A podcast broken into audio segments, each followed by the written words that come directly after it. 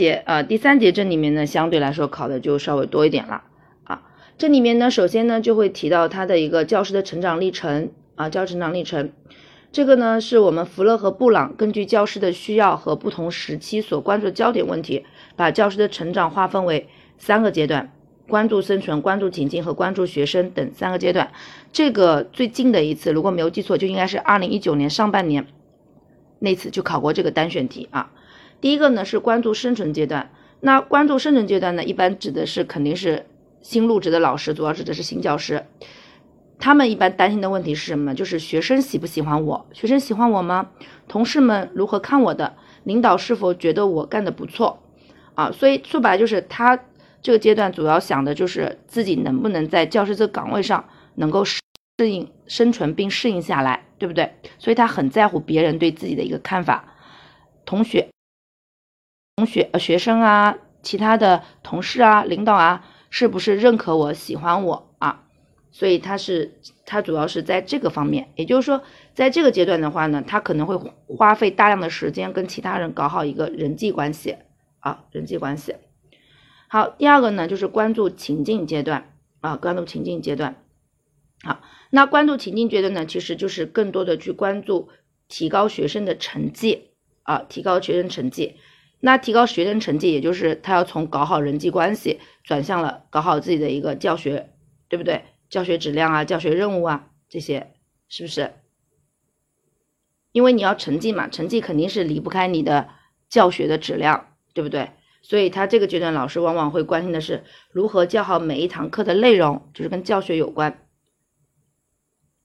好，然后呢？第三个阶段就是关注学生阶段啊，这个时候他的焦点已经不仅仅是成绩成绩了啊，不仅仅是他的教学任务了，课堂教学了，而是转向的是什么学生啊学生。好，那这个时候学老师呢可能会更多的关注学生的个别差异，对不对？认识到不同发展水平的学生具有不同的需求啊。好，所以能否自觉关注学生，是衡量一个教师是否成长成熟的重要标志之一。好，这个注意一下，这是三个阶段，是福勒和布朗的。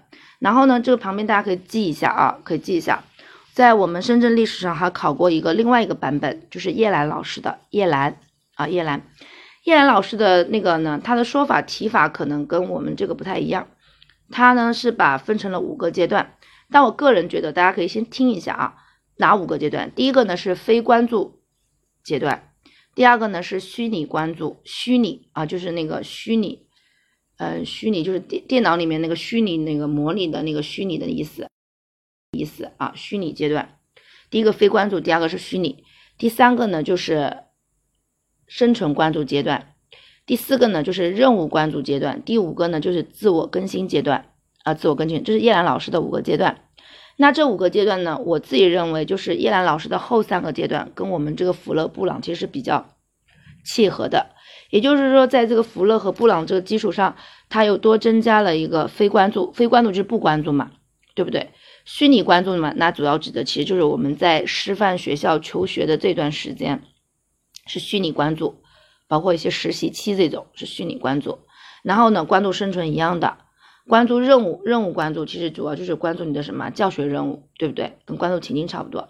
然后最后一个自我更新阶段呢，就是他这个阶段呢是不仅仅关注学生的，就关注学生的成长成才，关注学生因材施教，同时呢他也会关注自己的一个自我更新、自我发展。也就是说到这个阶段的话呢，的话呢，老师呢往往是不太会受一些职称啊、一些呃这种外部的一些评价的呃影响，就是他会脱离于。或者说摆脱这种外部一些评价的局限，而更寻求自己的一些呃自我的一些发展啊。其实大家想想看也是，当我们一个老师已经到自我更新阶段的时候，说实话，那你前期的那些努力和奋斗，你该有的职称、该评的职称、该有的荣誉，其实你也获得差不多了。所以等你你也就很容易进入到这个阶段，你也就豁然开朗了，对吧？所以这个也注意一下，就叶兰老师的这个。大家可以补充一下啊。好，然后第二个呢是教师成长与发展的基本途径。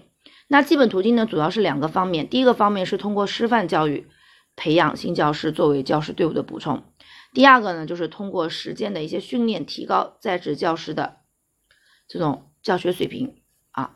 比如说可以通过哪些方面呢？第一个是，第一个是观摩和分析优秀教师的教学活动，哎，就是你去，呃，学那些优秀教师、有经验老师的那种，去听他的课，去学习，通过观摩和分析。好，其实就是以他人为榜样嘛，对吧？第二个呢，就是开展微格教学啊，微格教学。好，大家注意一下啊，微格教学这个其实应该也是用的比较多的，就是把我们的教学过程设置成录像，然后去对录像进行分析。好，这被称之为是训练新教师提高教学水平的一条重要的途径。好，第三个呢，就是进行专门的一个训练啊，进行一个专门的训练。第四个呢，就是反思教学经验。好，反思教学经验这个地方大家注意一下，就考的比较多的就是在这一块。好，这里呢提到了一个波斯纳的成长公式：经验加反思等于成长。好，这个没有问题，基本上都知道。好，然后呢，下面一个是，一个是还有一个人叫科顿，这个没考过啊。科顿等人提出的一个教师反馈呃反思的框架啊，教师反思框架这个地方。好，它主要指的是描述了反思的过程。第一个呢，就是教师选择特定的问题加以关注，啊，第二个呢，就是教师开始分析搜集来的相关的资料。第三个呢，主要是一旦对问题情境形成了明确表征，那老师就可以开始建立假设，以解释情景和指导行动。最后就是考虑过每种行动的效果来实施计划，啊，好，这是他提出的一个教师反思的框架。好，然后呢，布鲁巴奇等人提出了四种反思的方法。好，这个布鲁巴奇就是考过的啊，他当时只是考了就是谁提出了四种反思的方法，你要把布布鲁巴奇选出来就可以了。那这个布鲁巴奇提出的四种方法呢，具体的四种方法是没有考过的。如果如果要考到的话呢，我个人觉得那可能就是多选题。第一个呢，就是我们的反思日记，反思日记。第二个呢，就是我们的详细描详细的描述。反思日记的话，日记就是每天要记的，对不对？比如说一天工作结束了，老师会写下自己经验，并且，对吧？并且去分析这样子一些经验。第二个呢，就是详细描述。详细描述呢，主要是在教师与教师之间的相互观摩彼此教学，详细描述他们所看到的情景，然后呢，再进行共同的讨论和分析。就有点我的理解，就是我自己的理解啊，郭老师自己的理解就有点类似于课堂实录。就是你去听课，然后把别人的课堂给实际录下来，对不对？实际记录下来啊。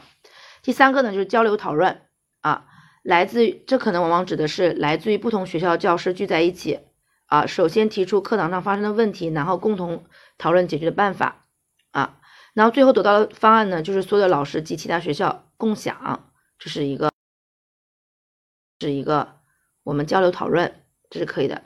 最后一个呢，就是行动研究。啊，就是为了弄明白课堂上遇到的问题的实质，探索用以改进教学的行动方案，教师呢就可以以研究者的这种身份和角色，用以进行调查和实际研究。啊，好，所以呢，它的目的就是为了教学实践的一个改进，对它进行研究。